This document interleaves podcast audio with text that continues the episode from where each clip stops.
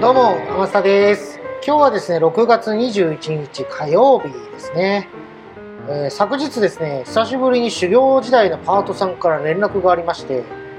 僕、連絡が来た時はちょっと気づかなかったんで、後からあの折り返しに電話したんですよ。そしたらですね、あ、久しぶりですね、なんていう話になって、どうしました？ってことに当然なるじゃないですか。なったらですね、あのーまあ、僕6月の19日が誕生日だったんで、それで電話しましたって言うんですよ。あ、ありがとうございます、みたいな感じで、そこからまあ話が盛り上がったんですけれども、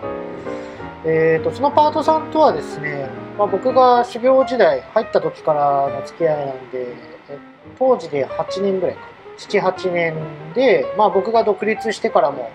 ちょくちょくっていうんですか、まあ、年に1回は必ず電話してきてくれるんで、非常にありがたいなぁなんて思いながら毎回お話しさせていただいてるんですよ。で、まあそうですね、そこでですね、僕当時あの埼玉に住んでまして、それでその、なんだろう、当時のことをいろいろ思い出したんですよ。懐かしいなぁなんていうことからですね。で、今回はそんな思い出した話のうち一つをさせていただきます。このチャンネル、なんでなんは、浅草のハンバーガーステーキとカレーのお店、ワズンで働くアマスタが、日常にちょっとツッコミを入れつつ、笑ったり凹んだりしながら話すトーク番組です。ちょっとした休憩時間や日常生活のお供にいかがでしょうか？なんかちょっと詰まりましたけれども、もう続けます。はい、改めまして、こんにちは、アマスタです。まあそんなこんなでですね、当時、えっと、2015年ぐらいの話になるのかな、えーその頃のことをちょっとお話しいただきます。それができないから来たんだよっていうことで、まあまたですね、以前話したかもしれませんけど、歯についてなんですけれども、あの、2015年のですね、お正月、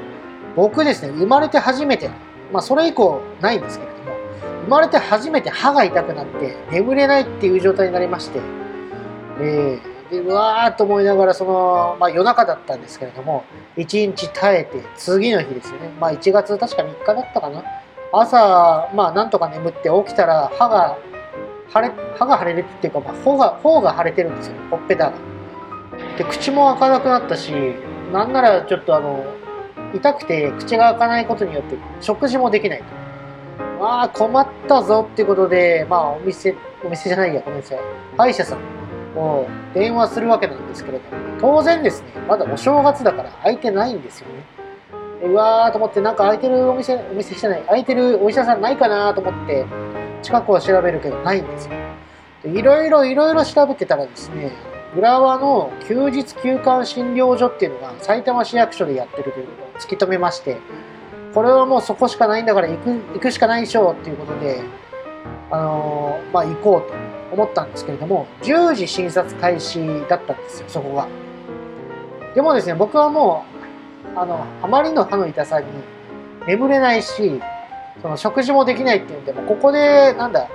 辛いなって思ってていてもしょうがないと。10時だけどもう行くしかないなと思っても向かったんです。結構早く。で行ったらですね、まあ、やっぱりあの考えることはみんな一緒なんでしょう。ねそこしか空いてないからだと思うんですけれどももう早い時間にもかかわらずすでに行列なんです。で見るとあの明らかに熱出てますよねあなたっていう人とか。もうちっちゃい子もいたんですけれどもちっちゃい子はもうなんだぐったりしてもう寝てるわけですよね、まあ、お母さんとか付き添いで来てらっしゃったりうん。で、まあ、そういう方々、まあ、僕そういう方々からしたらまだ歯が痛いだけだったんで、まあ、それも、まあ、まだマシだったとは思うんですけれどもまだ元気だったんですその状態の朝の時点で。でもですねあのそこで待ってるうちにそんな状態で結局僕2時間ほど待ちまして2時間後にはあの名前を呼ばれた時にはもうすでに僕もぐったりです。あの歯は痛いしなんなら頭も痛くなってきてて、えー頭も痛いし歯も痛いし口も開かないしお腹は空いたしお腹空いたかどうかちょっとその時覚えてないですとりあえず食べ食べれなかったことだけは覚えてます。はい。でまあそんな状態でやっと自分の番が来た来たぞと思って、まあ、さっとその診察中に入る入ったんですよ。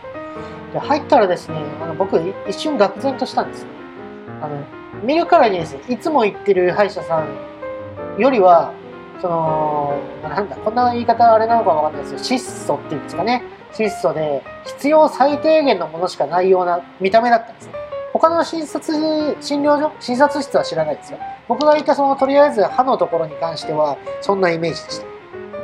うわ大丈夫かなとか思いながら当然座ってまあお医者さんがいらっしゃって今日はどうされました？って聞かれるわけじゃないですか。だからまあ同じような話ですよね。あの前の日の夜から痛くなってあのちょっとあまりにの痛さに眠寝つけなくてで朝起きたらほっぺたも腫れてるしあの口も開けづらいですと。なんならご飯も食べて食べれないんですみたいな話をしてじゃあ見ましょうねって見てもらったんですよ。そしたらですねあのなんて言うんでしょう。なんとなく予想はしてたんですけれどもあのけ原因を言いますと結果を言いますと親知らず親知らずがですね生えてきたことによって周りの歯を押してそれで痛みが発生してるんです。あの例えるならば万力でこう頭を締め付けられるような感じっていうんですかね。あのギューって常にこう押し付けられてるっていうか締め付けられてる、はい、まさにあんな痛みだったんでな。であそうですか、まあ、けそうですか。やっぱりそうですよね。みたいな話をしてでそこで僕からしたらです僕からしたらそれでなんか治療してくれるんでしょ？当然そうですよねみたいな感覚でいたんですよ。ただまさかの一言ですね。ここでは何もできないんであのよく食べてよく寝てくださいってお医者さんが言うわけですよ。いやいやちょっと待てよと。いや僕さっきも言いましたけれどもそれができないからここに来たんだよって思って、まあ、当時です僕も待ってた、まあ、2時間ほど待っててぐったりしてた中で説明そんな一言いただいたものですからこれなんか言うしかないなと思ってこうパッと後ろを見たんですね。パッと後ろを見たらそのお医者さん結構高齢な方だったんですけど申し訳なさそうなお医者さんの顔が見えたんですよ。あまあその顔を見た瞬間にですね僕は一気にその熱熱が冷めましてあそりゃそうだよなと。いつもの設備じゃないこの人このお医者さんからしたらいつもの設備じゃないだろうしそれはこの状態だったら抜くこともできないんだろうなもしかしたらと麻酔とかももしかしたらないのかもしれないですし。うん。もうねだから文句も言わずに分かりましたって言って出てきましたねその時は。ただ僕もさすがにその状態だときつかったんで戦利品っていうんですか。結局お薬は出していただきまして痛み止めと可能止めだけはもらってあの後日なんていうんでしょういつもの歯医者さんに行って、まあ、結局僕の場合親知らずを抜いて対応したんですけれどもうーんあの時はですね本当にしんどかったですね。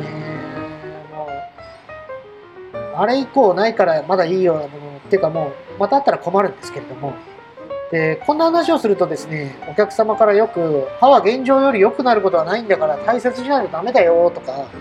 歯は今より悪くなるしかないんだからとかよく言われるんですけど、まあ、本当にその通りだなって思います。でそれ以降ですね、まあ、ちょくちょく歯医者さんには行くようにしてて、まあ、クリーニングだけでも行くようにしてたんですけれどもあの何ですかねお店を作って、まあ、僕住んでる場所も東京に変わりましたんでそれからはですね、新しい歯医者さん、ちょっと見つけられてないんで、未だに。行けてないんですけれども、まあ、この思い出したのも何かの縁かなってね、そろそろですね、行ってみようかなって思ってます。皆さんはですね、こう、歯が痛くて眠れないっていう経験ありますか？あれはですね、もう、できれば経験してほしくないんで、歯医者さんはですね、ちょくちょく行った方がいいと思います。まあ僕、行ってない僕が言うのもあれですけれども、もう本当に僕もそう思いますので、ちょっと、ちょっとしたクリーニングだけでもですね、なんかいいことで、あのいろんな病気の予防にもなるらしようですし、本当にね、あの一度生えてきたら、まあ、乳歯とかは別ですけれども、一度、まあ、大人の歯っていうんですか、はい、生えてきたら、もう二度と生えてきませんので、うん、悪くなることはしかありませんので、ぜひぜひ行ってみてください。行った方がいいと思います。えー、そんなわけでですね、今回はそれができないから来たんだよということについてお話しさせていただきました。えー、Twitter もやってますので、感想はそちらにいただけると励みになります。アカウントはですね、アットマーク、アマグリスター。アマグリはローマ字で、スターは英語です。もしくはひらがなでアマスタと4文字で検索するとすぐにわかるかと思います。検索したついでにですね、フォローもぜひお願いいたします。えー、またですね、ハッシュタグをつけていただくと僕が見つけやすいのでぜひお願いします。ハッシュタグなんでなん。なんでなんは全部ひらがなで、最後のハテナはいりません。あとですね、僕、ラジオトークっていうアプリでえー、今配信してるんですけれども、そちらにですね、Twitter と同じで、いいねマークっぽいハートマークと、あとはなニコニコマークとネギマークがありまして、それですね、あの、他の SNS と違うのは、押したら押した分だけ、え、スコアって言われるポイントが僕に入ります。でそのポイントが入ることによって、ラジオトーク内での順位っていうんですかね、そういうのがなんか上がってくるらしいんで、ぜひぜひ、あの、連打してください。で、そこのネギですか？ネギ、ネギらいの意味らしいんですけれども、そのネギを叩くことを、叩くっていうのは連打することをネギ叩きと、あの、ラジオトーク内では言うらしいんです。ちょっと僕もまだ始めたばっかり詳しくはないんですけれども、ぜひですね、ネギ叩きをお願いします。うん。とりあえず習うより慣れるの精神で、しばらく毎日更新で頑張りますので、何かテーマがあると話しやすいんで、こんなことあったよとか、これってどう思うとかいうのがあれば、合わせてご連絡ください。それじゃあまた明日バイバーイ